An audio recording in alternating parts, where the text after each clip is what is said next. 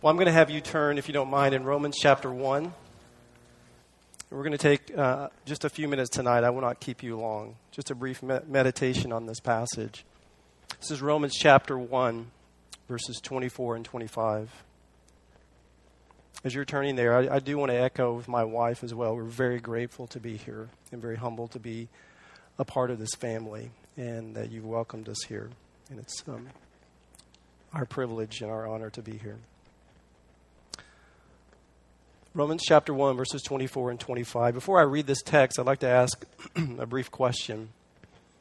In light of, as Brad mentioned, the, the season that we're in of um, politics and the things that we see on the news sometimes, I wonder if anything shocks us anymore.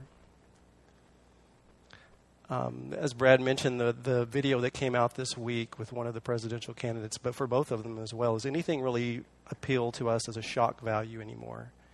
It's easy sometimes to turn on the TV and hear things or to scroll through Twitter um, and not even click on it because it doesn't bother us anymore, I think. I, at least it doesn't for me. Sometimes I think that we apply the lack of shock or being surprised we take that and we apply it to the scriptures. And in particular, we, we apply this to the character of God. So I have one question tonight and two, two brief points to look at from this passage in Romans 1.24. Here's my question. So I'm going to apply this corporately, and then I'd like to apply this question individually to us as well. Brothers and sisters, are we shocked and surprised that God hates unrighteousness? and yet he loves us? Are we shocked and surprised that God hates unrighteousness and yet he loves us? If I could penetrate that question a little further in, are you shocked? Am I shocked and surprised that God hates unrighteousness and yet he has placed his love on you? And, brothers and sisters, he's placed his love on me. I think that's a profoundly simple question to ask, but a profound question that comes out in this passage tonight. That Paul, as a passage that all of you, I assume, know very well, helps us to think and feel through that question in a very real way. Romans 124 and 25 says this Therefore, well, therefore, God gave them up in the lust of their hearts to impurity, to the dishonoring of their bodies among themselves because they exchanged the truth about God for a lie and worshiped and served the creature rather than the Creator, who is blessed forever. Amen. Just a really brief overview of this, um, the context of this verse in light of this chapter. Paul does something very interesting here. I'm a person of training who likes to look at words and how, not just what a writer says, but how a writer says it. And what Paul does rhetorically here is he sets us up in the first 16 verses of this chapter to tell us the great news of the gospel that is the power of God into salvation. And then Paul rhetorically turns that, what we expect, he will launch into this great exposition of this good news, but Paul doesn't do that.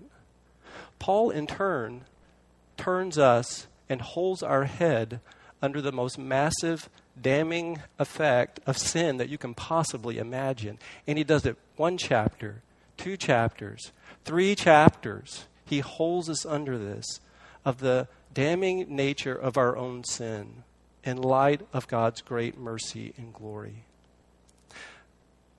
Rosaria Butterfield, I know that you guys are getting ready to, to read this book. Rosaria, before she was a convert, was given a copy of Calvin's Institutes, a huge box of books she was given by one of her cha- transgender friends, whose name was Jay.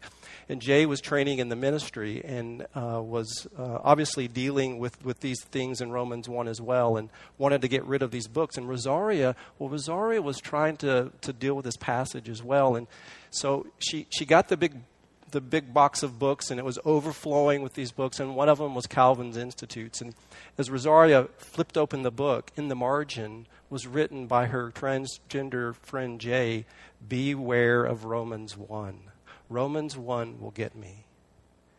And as rosaria read through the exposition that Calvin gave to Romans 1, and in particular, she turns to Paul's exposition of this, of our sin, Rosaria makes this comment, which is stunning to me. She says, As I read this chapter, particularly verses 21 through 26, this looked like the table of content for my life. In fact, ladies and gentlemen, as we know, this is the table of content of our culture. And if we would be really honest with ourselves, this is the table of content of our own lives as well. So, are we surprised and shocked that God would love, or I'm sorry, hate unrighteousness and let love us? Well, Paul addresses really quickly the answer to that question in two really unique ways. So I'd like for you to, maybe if you're keeping track of this, to jot these two things down. How does Paul do this? How does he answer this question? Well, point number one is this, really quick. We should, why we should be surprised.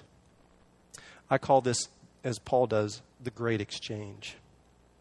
Paul in Romans 1 outlines, not just in this passage that I read, but this passage is set in the context of a threefold process of a language, a similar language that Paul uses here.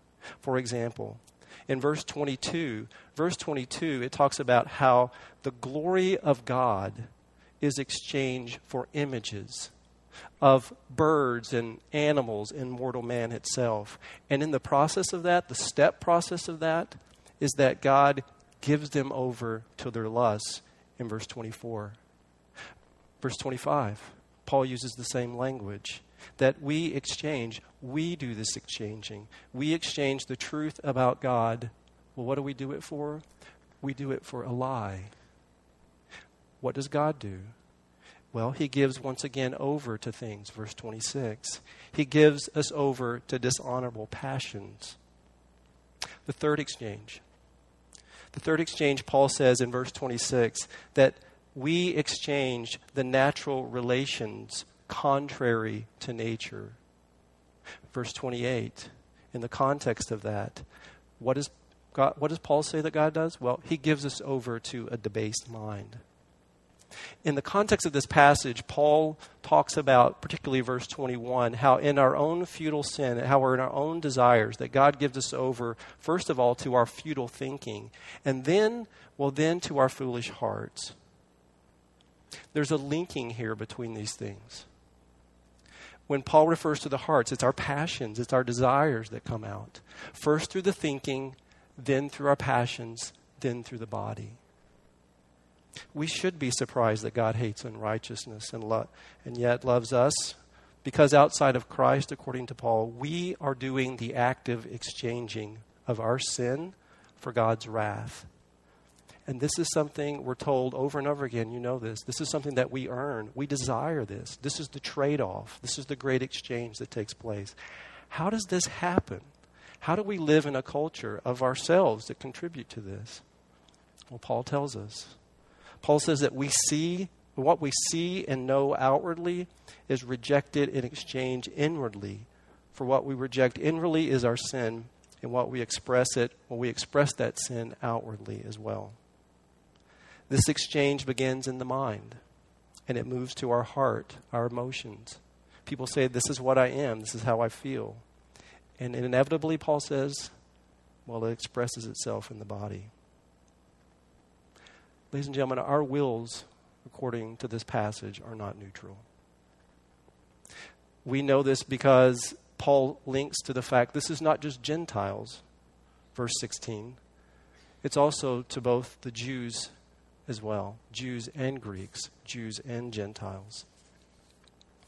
Brothers and sisters, this exchanging that's taking place in this passage didn't begin on October the 16th, 2015, with the Obergefell decision. We've been doing this exchanging since the fall. We have been consciously doing this. Friends, we should be utterly shocked and dismayed that given the radical corruption of our hearts, that God would love us. Calvin comments on this passage. I mentioned to you from Rosaria's reading of the Institutes. Calvin comments on this passage in Romans saying, Religious honor cannot be given to a creature without it being taken away in, in a disgraceful manner uh, from God. This is the Adamic nature of our sin, that we have fallen in Adam and we are held accountable. We know we're doing this, Paul says. We, we suppress this knowledge from, that's given to him from God. The, the, the verb that Paul uses, this idea of katechane, of idea of suppressing a spring as far as we can down. It's not the fact that this information bounces off our heads. We know who God is. That's the terrible news. The great news is that Paul, in this small little passage, doesn't leave us with the horrible news of our rebellion. He actually leaves us with a great hope. Which comes to my second point why we should not be surprised that God hates unrighteousness and loves us.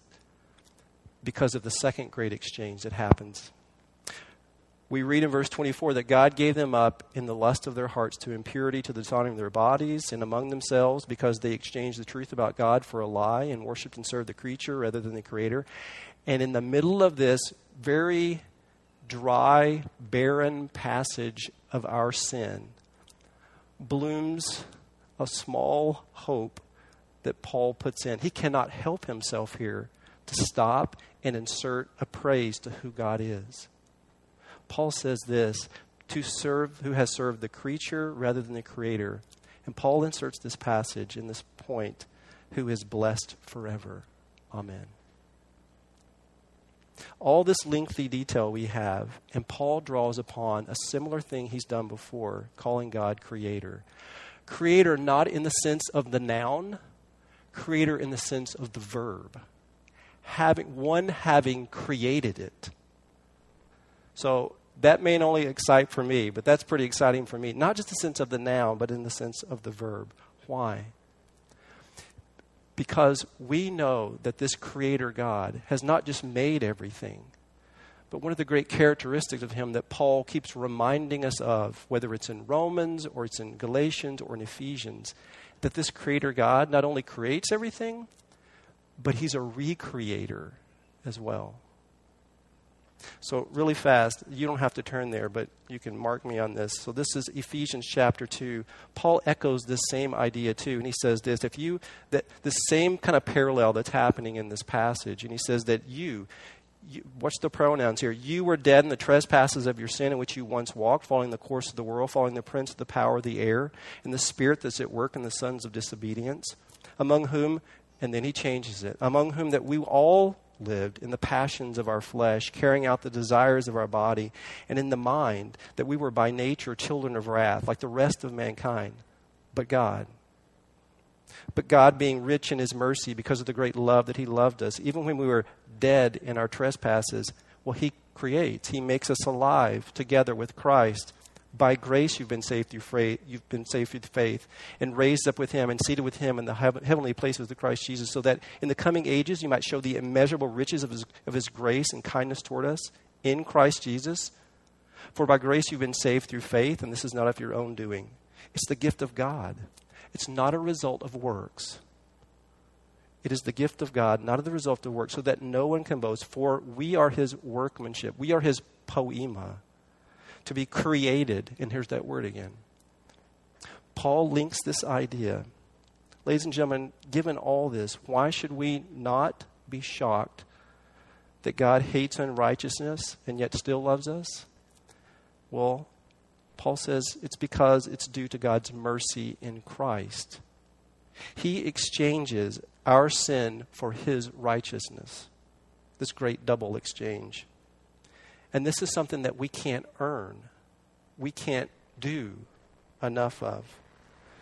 This is the power of God that's recreating in us. Brothers and sisters, we worship and serve the Creator, not the creation. Why? Well, because of the mercy that we found in Christ. This Creator God, our sovereign Lord, does what Paul implies here he recreates. He not just creates, he recreates.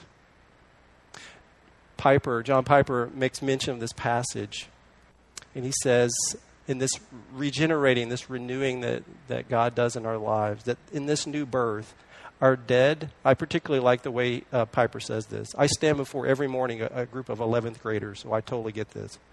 Paul says that in our, in our, in, our, in birth, in our, in, our, in our new birth, our dead, stony boredom with Christ is replaced and exchanged by a heart that senses the worth of Jesus.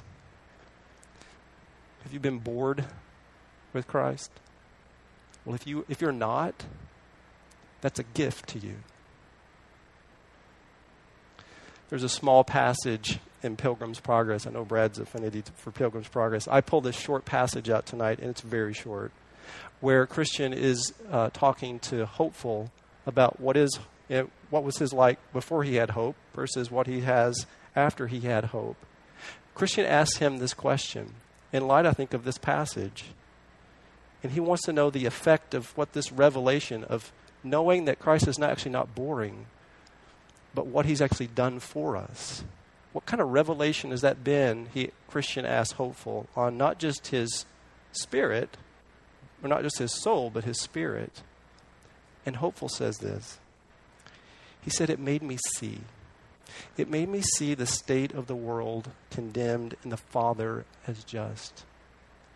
It made me greatly ashamed of the vileness of my former life. It made me love a holy life and showed me so the beauty of Christ. This Creator God whom we serve and worship, I was reminded this morning, He's not our buddy. He's not a big guy in the sky. He's not some consummate gentleman passively waiting for us in our rebellion to move our dead hearts and minds toward Him. Brothers and sisters, the Creator God whom we worship is the sovereign Lord. He's our King. And we bow to Him in both mind and will and desire. Why? Because from this passage, uh, we owe him everything. We owe him all. Let's pray.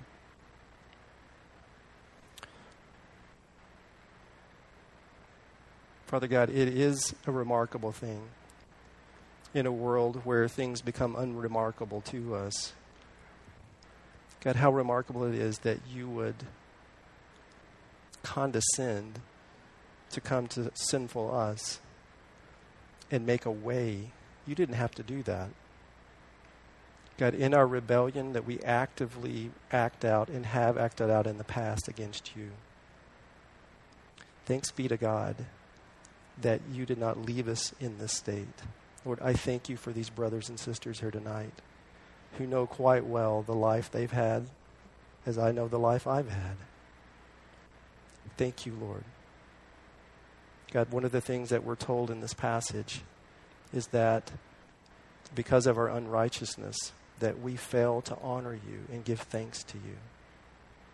Lord, as redeemed brothers and sisters here tonight, we honor you and we praise your great and holy name. We pray these things in the name of Christ. Amen.